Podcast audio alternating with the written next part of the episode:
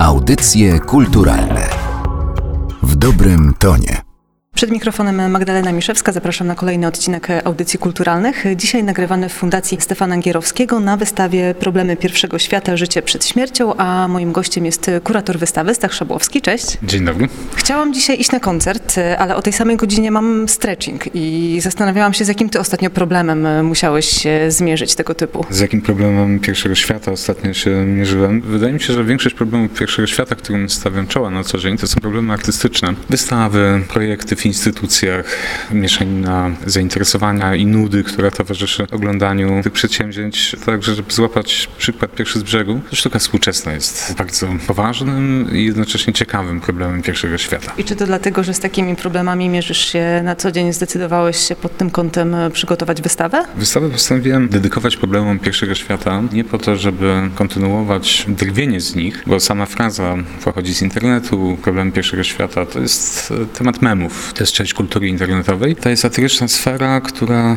zauważa taką nieważkość, błahość kłopotów tej części ludzkości, która nie ma poważnych kłopotów. A poważne kłopoty to są te, które mają wymiar dramatyczny, które dotyczą przetrwania i walki o nie, tego, od czego wolna jest ta część ludzkości, która mieszka w tej lepszej części świata. Nie chodzi tylko o geografię, dlatego że pierwszy świat w sensie topograficznym jest rozproszony. Wszędzie na świecie są różne wyspy i enklawy pierwszego świata. Poza tym, gdybyśmy chcieli taką definicję dokładną e, pierwszego świata tutaj teraz e, przygotować, to też myślę, że sporo byśmy się zastanawiali nad tym, które kraje tak naprawdę do tego pierwszego świata należą, które chciałyby należeć, które należeć być może nigdy nie będą, więc e, tutaj nie ma co się chyba właśnie w ten pierwszy świat rozumiany geograficznie zagłębiać. Tak, pojęcie pierwszego świata nie jest precyzyjne, ale mimo braku precyzji tego pojęcia, myślę, że kiedy się nim posługujemy, to intuicyjnie dosyć dokładnie wiemy o co chodzi i pomimo braku takiej ścisłej definicji, dosyć jest łatwo rozróżnić i obszary, i problemy pierwszoświatowe od tych, które należą do tych wszystkich pozostałych światów, y, które nie są tym pierwszym. Tworząc wystawę, myślałem o tym, że warto nad tymi problemami pochylić się, zamiast je bagatelizować. Chociaż to bagatelizowanie ma oczywiście dobre podstawy, są dobre argumenty do tego, żeby bagatelizować problemy pierwszego świata, no bo wszystkie inne problemy, te problemy natury dramatycznej mają oczywiście o wiele większą wagę. W tym sensie, że to są często problemy życia i śmierci, kiedy myślimy o tych wszystkich, którzy są w niebezpieczeństwie, którzy budują, którzy padają ofiarami przemocy, którzy muszą uciekać, którzy muszą walczyć o przetrwanie. No, rzeczywiście te problemy sytej i bezpiecznej części ludzkości się wydają nieważkie, ale te pierwszoświatowe problemy mają jeden parametr, który dodaje im swego rodzaju wagi mimo wszystko. Mianowicie są nierozwiązywalne. Nie znamy rozwiązań tych problemów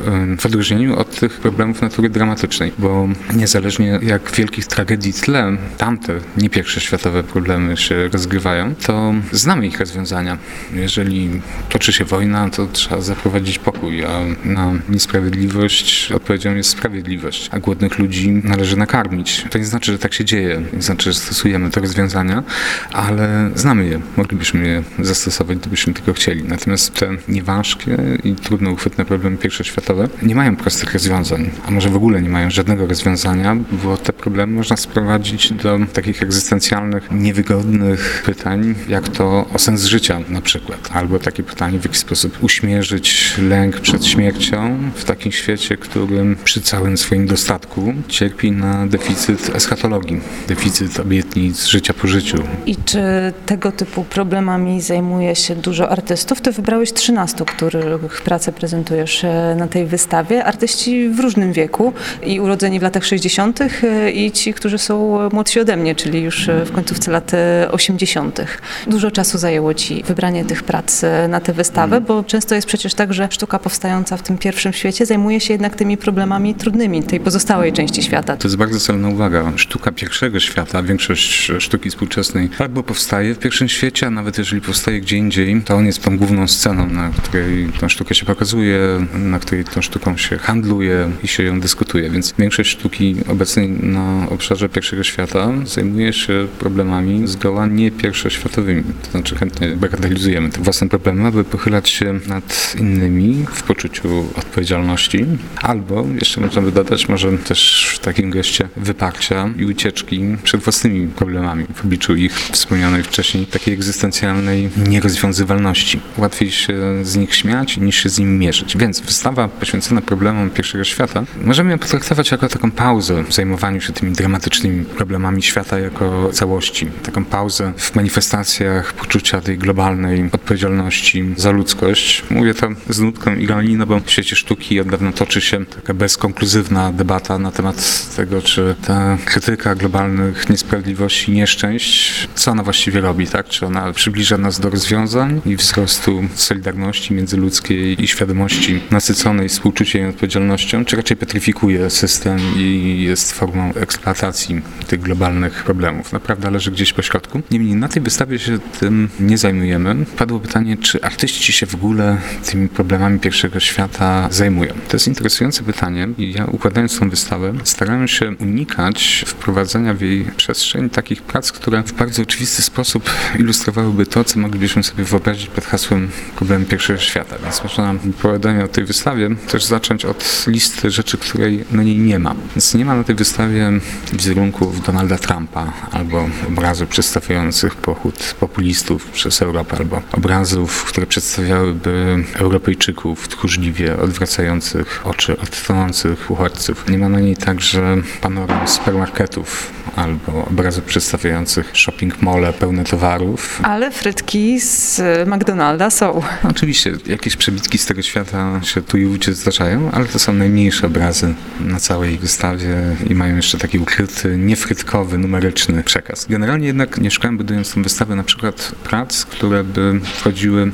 w polemikę z dyskursem reklamowym, jako tym dyskursem, który podjudza z tych ludzi do tego, żeby przesycali się i przejadali jeszcze bardziej. Więc tych najbardziej przewidywalnych emblematów pierwszego świata na tej wystawie nie mam, tak jak nie ma tutaj ani jednego obrazu, który przedstawiałby pieniądze. Mimo tego, że wystawę o pierwszym świecie pewnie można by zrobić wyłącznie z obrazów, które byłyby wizerunkami pieniędzy, no bo pieniądze są medium pierwszego świata, najważniejszym, podstawowym są można by je nazwać rodzajem języka, w którym pierwszy świat najbardziej elokwentnie artykułuje swój dyskurs. Ale pieniądze za to leżą na podłodze. Około 8 milionów złotych w banknotach zmielonych w wytwórni papierów wartościowych na banknotowe konfetti. Taki pieniężny miał na betonowej wylewce. To jest śliska sprawa. Łatwo przewrócić się na pieniądze, które, tak jak w tej metaforze czy powiedzeniu, leżą tu niemalże na ulicy, w każdym razie na galeryjnej podłodze, co wydaje mi się o tyle właściwe, że sztuka jest przecież w pierwszym świecie też takim emblematem ekonomicznej nadwyżki, więc jeżeli pieniądze gdzieś mają leżeć na podłodze, to w galeriach może w pierwszej kolejności one tworzą też rodzaj pejzażu. Rozgadujemy się na temat architektury wystawy i to dobrze, bo możemy słuchaczom dać obraz tego, jak ona wygląda, ale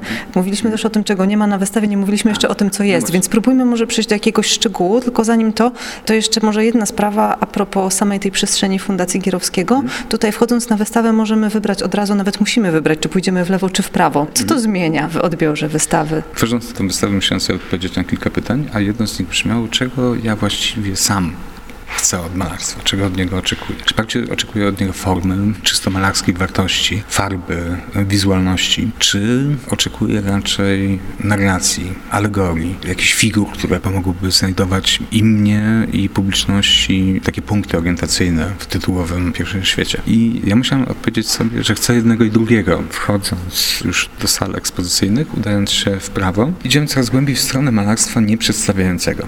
Czy to jest malarstwo abstrakcyjne, to jest duży znak zapytania. Abstrakcja w malarstwie jest raczej horyzontem, do którego malarze dążą, a horyzontu nigdy nie można osiągnąć, bo on się zawsze oddala, ale samo dążenie w takim kierunku jest e, dosyć ważne.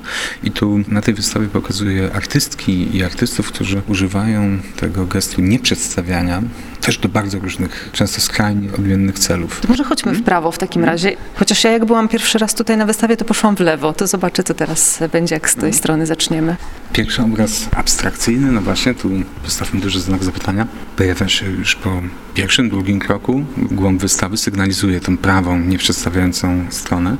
To jest obraz Anny Panek, prawie że monochromatyczny, właściwie czarno-biały, czy też szaro-biały, z taką wsysającą, mam nadzieję, oko widza czarną dziurą po środku, rodzaju wiru, No właśnie, tu wchodzimy w krąg tego malarstwa, które nie najlepiej poddaje się językowi. I wielu artystów, na przykład Michał Frydruk, na którego obrazy teraz patrzymy, sięga po ten gest nieprzedstawiania, odtwarzania obrazów, w których nie można już naprawdę rozpoznać żadnego motywu, znaleźć tam punkty zaczepienia dla pojęć, dla słów, po to, aby przekroczyć ograniczenia języka. Tak jak obrazy Anny Panek są, użyjmy metafory kosmologiczne czasami organiczne, są takim malarstwem, które wykorzystuje to dążenie do abstrakcji po to, aby wyjść poza taką stricte antropocentryczną perspektywę stronę perspektywy kosmicznej czy biologicznej, tak? Jakby spróbować poszukać takiej wizualności, która nie jest tak bezwzględnie warunkowana ludzkim spojrzeniem, ludzką figurą, człowiekiem umieszczonym zawsze w środku. To wydaje mi się jest dosyć istotna perspektywa, bo też przywraca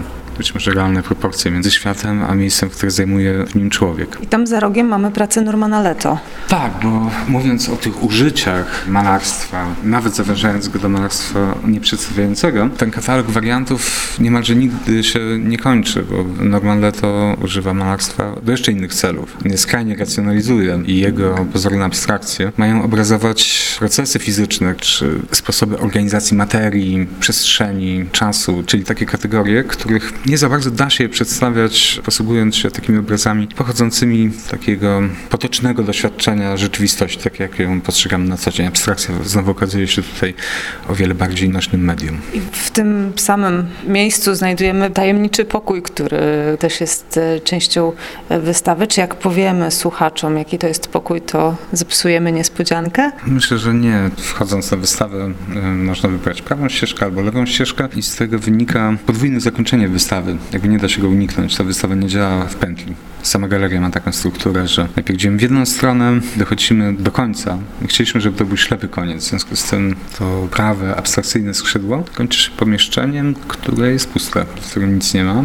Pokazujemy samą przestrzeń ekspozycyjną, oświetloną bardzo intensywnym różowym światłem. Czyli można powiedzieć, że to skrzydło wystawy nie ma puenty, tak? czy też zakończenie jest pustym znakiem, ale jest też pewnym zdarzeniem kolorystycznym, a pamiętajmy, że jesteśmy na wystawie monograficznie malarskiej i kolor jest podstawowym, fundamentalnym środkiem, medium żywiołem dla malarzy. I to różowe światło ma taki uboczny efekt, powiedzmy, przebywania w tym rzęsiście na różowo oświetlonym pomieszczeniu, że jak się z niego wyjdzie, to okazuje się, że oglądamy tą samą wystawę, tym razem jakby od końca do początku, tak jakbyśmy przewijali film wstecz. I w dodatku mamy na oczy nałożony swego rodzaju zielony filtr w różowym pomieszczeniu tak działa ludzkie oko. Balans bieli oka sztucznie się zmienia i po wyjściu z różowego pokoju widzimy te same prace, które mieliśmy wcześniej, ale w nowym świetle, a właściwie z nowej subiektywnej perspektywy zmienionego widzenia. Doświadczenie chodzenia z tym zielonym, tymczasowym filtrem na oczach to jest też taka wskazówka, którą chcieliśmy zakodować w architekturze tej wystawy. Wskazówka dotycząca tych wszystkich filtrów, które przenosimy ze sobą na tę wystawę i zresztą na wszystkie inne też jest też takim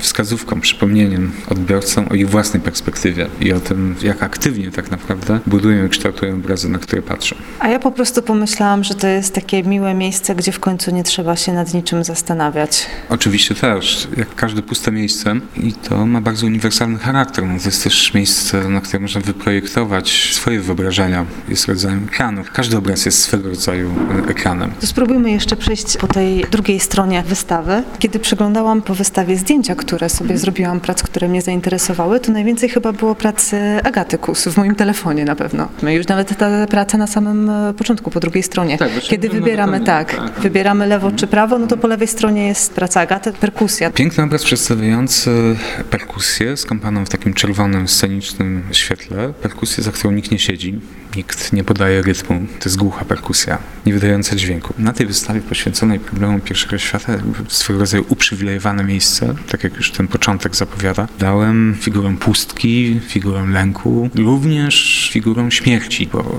ta wystawa ma pod tytuł Życie przed śmiercią i to jest pewien problem pierwszego świata, że te nasze życia, które skądinąd mają tak wysoką jakość relatywnie w porównaniu do żyć osób z miejsc uboższych, niebezpieczniejszych, że one zmierzają do nieuchronnego innego końca i w pewnym sensie im te życia są lepsze, ten koniec staje się większym problemem pierwszego świata, bo to jest prosta zasada. Im więcej się posiada, tym więcej się ma do stracenia i tym bardziej człowiek jest zaniepokojony perspektywą tej straty. Problemy pierwszego świata to naprawdę jest kwestia dużo poważniejsza niż jakieś tam internetowe żarty. W pewnym sensie cały ten dyskurs wyśmiewania problemów pierwszego świata jest też rodzajem manipulacji, której jesteśmy poddani. Ta manipulacja polega na takim grożeniu palcem mieszkańcom pierwszego świata, że nie narzekajcie, bo innym jest znacznie gorzej. Jak śmiecie na cokolwiek narzekać? Jakie możecie mieć problemy, skoro w Kongu wciela się dzieci do wojska w wieku 11 lat i to w dodatku to wojsko jest tak naprawdę jakąś straszną bandą. Oczywiście to jest poważny argument, ale jest to również forma zamykania ust mieszkańcom pierwszego świata, którzy chcieliby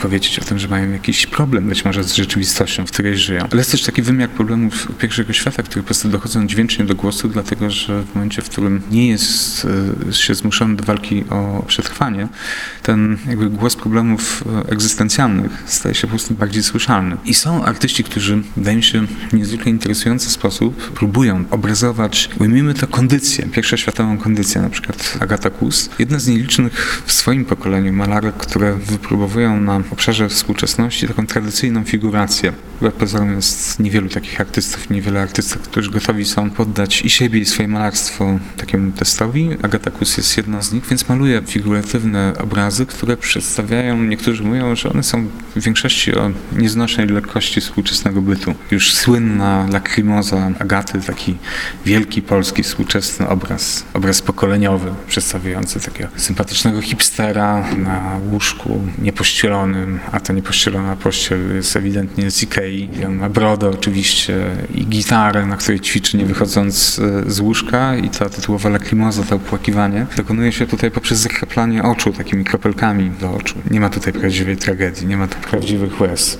A przecież jakiś problem w tym obrazie jednak jest. Przejdźmy jeszcze kawałek i zobaczymy, co nas spotka po drodze. No są też te problemy związane ze sztuką i jej prezentowaniem. Tak, tak, oczywiście. Kapitalny obraz Marcina Maciejewskiego dotyka tego w ogóle istotnego dla tej wystawy momentu, tak? Czyli sztuki jako problemu pierwszego świata, tych form artystycznych, sposobów i prezentacji, którymi się posługujemy. Na dobre i złe, to z tą sztuką to jest bardzo pierwszoświatowa historia. Tu jeszcze dodam, że sama obecność na przykład na tej wystawie malarstwa abstrakcyjnego też jest jest emblematycznym problemem pierwszego świata. Na przykład malarstwo abstrakcyjne, które jest formą autonomizacji sztuki i zupełnego wyzwolenia się ze wszelkich zależności z rzeczywistością, ze służby, jakimkolwiek innym dyskursem. To jest bardzo ciekawe, że właśnie w pierwszym świecie zdołaliśmy tak wyabstrahować samo pojęcie sztuki. Tutaj w tej części wystawy bardzo pachnie farbą i są obrazy, które mają datę 2019. One były kończone tutaj tuż przed otwarciem. Obraz Marcina Maciejewskiego przyjechał rzeczywiście w takich specjalnych prawidłach dla olei, które jeszcze nie wyschły i umówiliśmy się z Marcinem tak naprawdę na dwie prace, które Marcin namalował specjalnie na tą wystawę. I z tych dwóch Marcinowi udało się ukończyć natomiast druga przyjechała na wystawę jako taka work in progress, obraz, który wyłania się z płótnicy już naszkicowany, scenariusz jest gotowy i zdecydowaliśmy się pokazać go na wystawie, w jakiś sposób ona też jest autotematyczna. Opowiada nie tylko przez malarstwo, ale też o samym malarstwie. I o tym problemie, który mogą mieć niektórzy artyści. Mam niedługo wystawę, jeszcze nic nie namalowałem.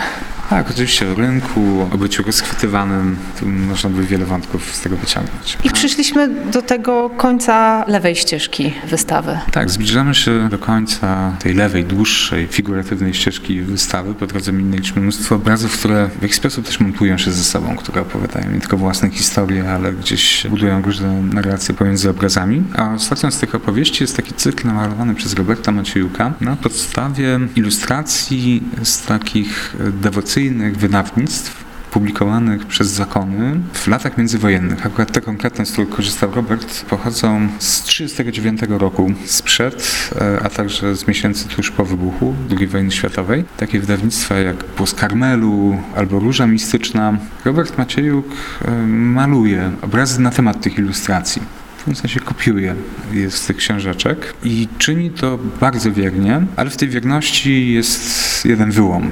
Ona ma jeden wyjątek. Mianowicie te wszystkie pierwowzory, z których korzystał artysta, to są przedstawienia świętych Matki Boskiej nade wszystko, także Jezusa Chrystusa, objawiających się w świecie.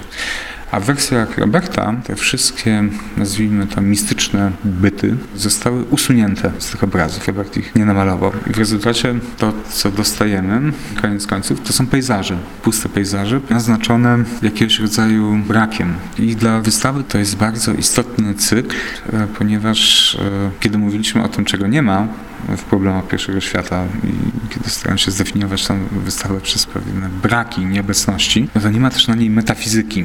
I ten cykl Roberta również o tym mówi. Mieliśmy święte obrazki, mieliśmy przedstawienia mistyczne, mieliśmy osoby boskie objawiające się nad jeziorami, wśród gór i w gwiazdach zarannych, a na tych pracach mamy tylko pejzaże puste. No i oczywiście malarstwo. Tylko tyle i aż tyle. A na wystawie jeszcze mamy do tego drugi różowy pokój, identyczny z tym pierwszym, bo na tej wystawie można iść w prawo albo w lewo, w stronę abstrakcji albo w stronę figuracji, ale dochodzi się do tego samego miejsca. Albo się nigdzie nie dochodzi, bo to są puste pomieszczenia. Bywa te, te ciągi się kończą tak samo. I w tym sensie to jest wystawa, która ma dwa końce i nie ma żadnego zakończenia. Tak analogicznie do problemów pierwszego świata, które nie mają rozwiązania. I malarstwo też nie rozwiązuje żadnych problemów. Przeciwnie, raczej je pogłębia ale w kontekście tej wystawy właśnie tego pogłębienia najbardziej ja sam oczekiwałem. Audycje kulturalne w dobrym tonie.